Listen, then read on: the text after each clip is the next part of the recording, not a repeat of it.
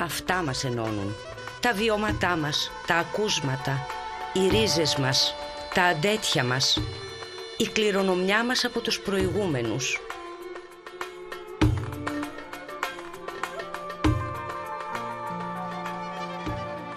Τον Τζέλο το γνωρίζουμε ως οργανοπαίκτη της ροδίτικης λύρας. Είναι επίσης και χοροδιδάσκαλος. Αυτό που παρουσιάζει μεγάλο ενδιαφέρον και ταυτόχρονα αποτελείς και το ιδιαίτερο χαρακτηριστικό του Νίκου είναι η επιμονή του στην έρευνα της παράδοσης της Ρόδου. Μάλιστα, έχει προχωρήσει σε επιστημονική έρευνα για τη ροδίτικη λύρα, αλλά και στην κατασκευή ενός πιστού αντιγράφου της παλιάς λύρας της Ρόδου. Συναντάμε ψηφιακά τον Νίκο, ο οποίος μας μιλάει για την ενασχόλησή του με την παραδοσιακή μουσική και την ερευνητική του πορεία. Πριν ακούσετε το νέο podcast, μπορείτε να μάθετε περισσότερα για τον Νίκο Τζέλο και την εμπειρία του μέσα από το προφίλ του στο Αντέτη. Νίκο, καλώς όρισες στο Αντέτη. Πρώτα-πρώτα, λύσε μας μια πορεία. Γιατί ασχολείσαι με την παραδοσιακή μουσική; Τι κερδίζεις μέσα από αυτή την ενασχόληση; Όταν ακούω παλιές ηχογραφήσεις από τα δωδεκάνησα, ανοίγει η ψυχή μου. Παίζω τους σκοπού αυτούς στη λύρα ή στο μαντολίνο και γεμίζουν τα μέσα μου. Ευχαρίστηση κερδίζω. Και αυτή η ευχαρίστηση με οδήγησε στην έρευνα για τη μουσική του τόπου μου. Πριν από μένα έγιναν τεράστιες λαογραφικέ συλλογές και εγώ προσωπικά δεν κινούμαι προς αυτήν την κατεύθυνση. Αλλά διαβάζοντας τις έρευνες των παλαιών δημιουργούνται χιλιάδες ερωτήματα. Όπως για παράδειγμα, τι όργανα έπαιζαν το 19ο αιώνα, τι τραγουδούσαν, ποια ήταν η κοινωνικοπολιτική δομή της κοινωνίας του χθες, ας πούμε της Ρόδου το 1821, και τι μετακινήσεις πληθυσμών έγιναν στην περιοχή και πώς επηρέασαν αυτές η λαογραφία. Έχεις ερευνήσει βαθιά το μουσικό όργανο που παίζεις. Πες μας, σε τι διαφέρει η ροδίτικη λύρα από τις άλλες; Σε πρώτο επίπεδο, σε τι διαφέρει από όλες τις άλλες λύρες που παίζονται και ακούγονται στην Ελλάδα; Και σε ένα δεύτερο επίπεδο, ποια είναι η θέση της στα όργανα των Δωδεκανήσων; Η ροδίτικη λύρα ανήκει στον κλάδο της Δωδεκανησιακής λύρας. Ο κάθε λιράρη έφτιαχνε τη λύρα του. Παλαιότερα οι λύρες κουρδίζονταν σαν καρπάθιες και πρέπει να ήταν μικρότερες σε μέγεθος. Από τα τέλη του 19ου και αρχές του 20ου αιώνα εμφανίζεται η τετράχορδη λύρα στη Ρόδο. Στην αρχή, νομίζαμε, στην αρχή νομίζαμε ότι ήταν μια μόδα, αλλά δεν είναι έτσι. Η παλαιότερη φωτογραφία που έχω στην κατοχή μου έρχεται από το 1892 σε πανηγύρι με τετράχορδη λύρα και νησιώτικο λαού του. Όλοι οι μεγάλοι λιράριδες του χτες, ο Ποντίκας, ο Γρηγοράκης, ο Χίτας, ο Τεχνίτης και άλλοι έπαιζαν τετράχορδη λύρα. Άρα αυτή είναι μια διαφορά σε σχέση με τις κασοκαρπάθικε. Στα βόρεια Δωδεκάνησα συναντάμε και εκεί τετράχορδε λίρες. Υπάρχουν αναφορές ότι στη Ρόδο κουρδίζαν τις λίρες πότε αλαφράγκα και πότε αλατούρκα. Καταλήγω όμως στο γεγονός ότι η ροδίτικη λίρα είναι άμεσος συγγενή των υπόλοιπων δωδεκανησιακών. Η διαφορά της με τις άλλες λίρε της Ελλάδας είναι κυρίως το μέγεθος. Τα κριτικά λιράκια και οι δωδεκανησιακές λίρε είναι μια κατηγορία μόνα τους. Οι μικρασιάτικες, οι θρακιώτικες κτλ. ανήκουν σε έναν άλλο κλάδο. Η μουσική δεν έχει σύνορα, είναι παγκόσμια. Ω οργανοπαίκτης και εκτελεστής της ελληνικής παραδοσιακής μουσικής και δύο ως ζωντανός φορέας της παράδοσης του τόπου καταγωγής σου. Εσύ πώς δέχεσαι τις επιρροές από τις μουσικές παραδόσεις άλλων τόπων σε ένα εκτελεστικό επίπεδο; Δεν δέχομαι καθόλου επιρροές. Είναι αυτό που λέμε κλείνω τα αυτιά μου. Όταν θέλω να παίξω κάτι, ακούω την πηγή και έπειτα το παίζω όπως το άκουσα. Όταν ηχογραφήσαμε την Πέρδικα για ένα ραδιοφωνικό σταθμό, άκουσα τον Φλεβάρι πρώτα, ώστε να το παίξω ακριβώς όπως το έπαιζε. Σαν μουσικός, ό,τι παίζω, το παίζω όπως παίζεται. Είτε είναι ροδίτικο, κριτικό ή κυκλαδίτικο. Θα φροντίσω να προσαρμόσω το δάχτυλο και το δοξάρι στην κάθε περίπτωση. Είναι γενικά παραδεκτό και τρόπον τεινά και φυσιολογικό οι επιρροές να επιφέρουν και αλλοιώσεις στα μουσικά παλιά κομμάτια και στους παραδοσιακούς χώρου. Πώς αντιμετωπίζεις, πόσο εύκολο ή δύσκολο είναι δηλαδή για έναν σύγχρονο άνθρωπο που αποφασίζει να ερευνήσει ένα συγκεκριμένο είδος να φτάσει όσο πιο κοντά γίνεται στην ε, πρώτη πηγή; Έχει να κάνει με το διαθέσιμο υλικό προς μελέτη και τους ζωντανούς μάρτυρες του χθες. Εγώ γεννήθηκα το 1994, δεν πρόλαβα κανέναν.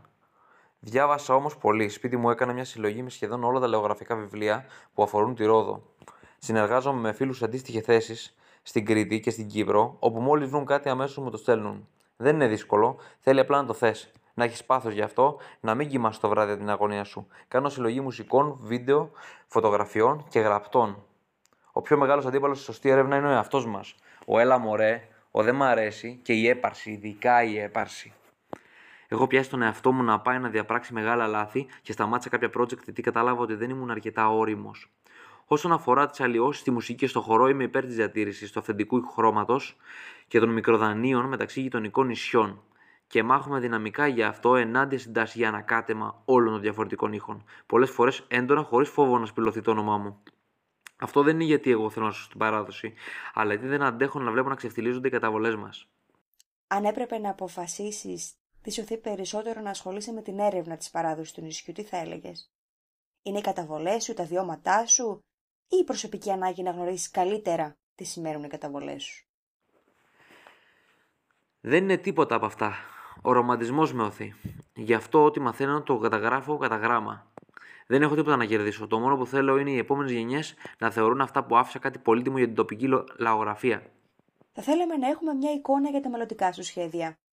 Με τι καταπιάνεσαι ερευνητικά αυτή την περίοδο; Με τον κριτικό, κοινός γνωστός ροδίτικο, έχω ηχογραφήσει το μουσικό κομμάτι το οποίο θα είναι το αυθεντικό, αλλά ταυτόχρονα κάπως επαναστατικό, ή τουλάχιστον θα έλεγα ότι θέλω να διορθώσω ένα λάθος του παρελθόντος.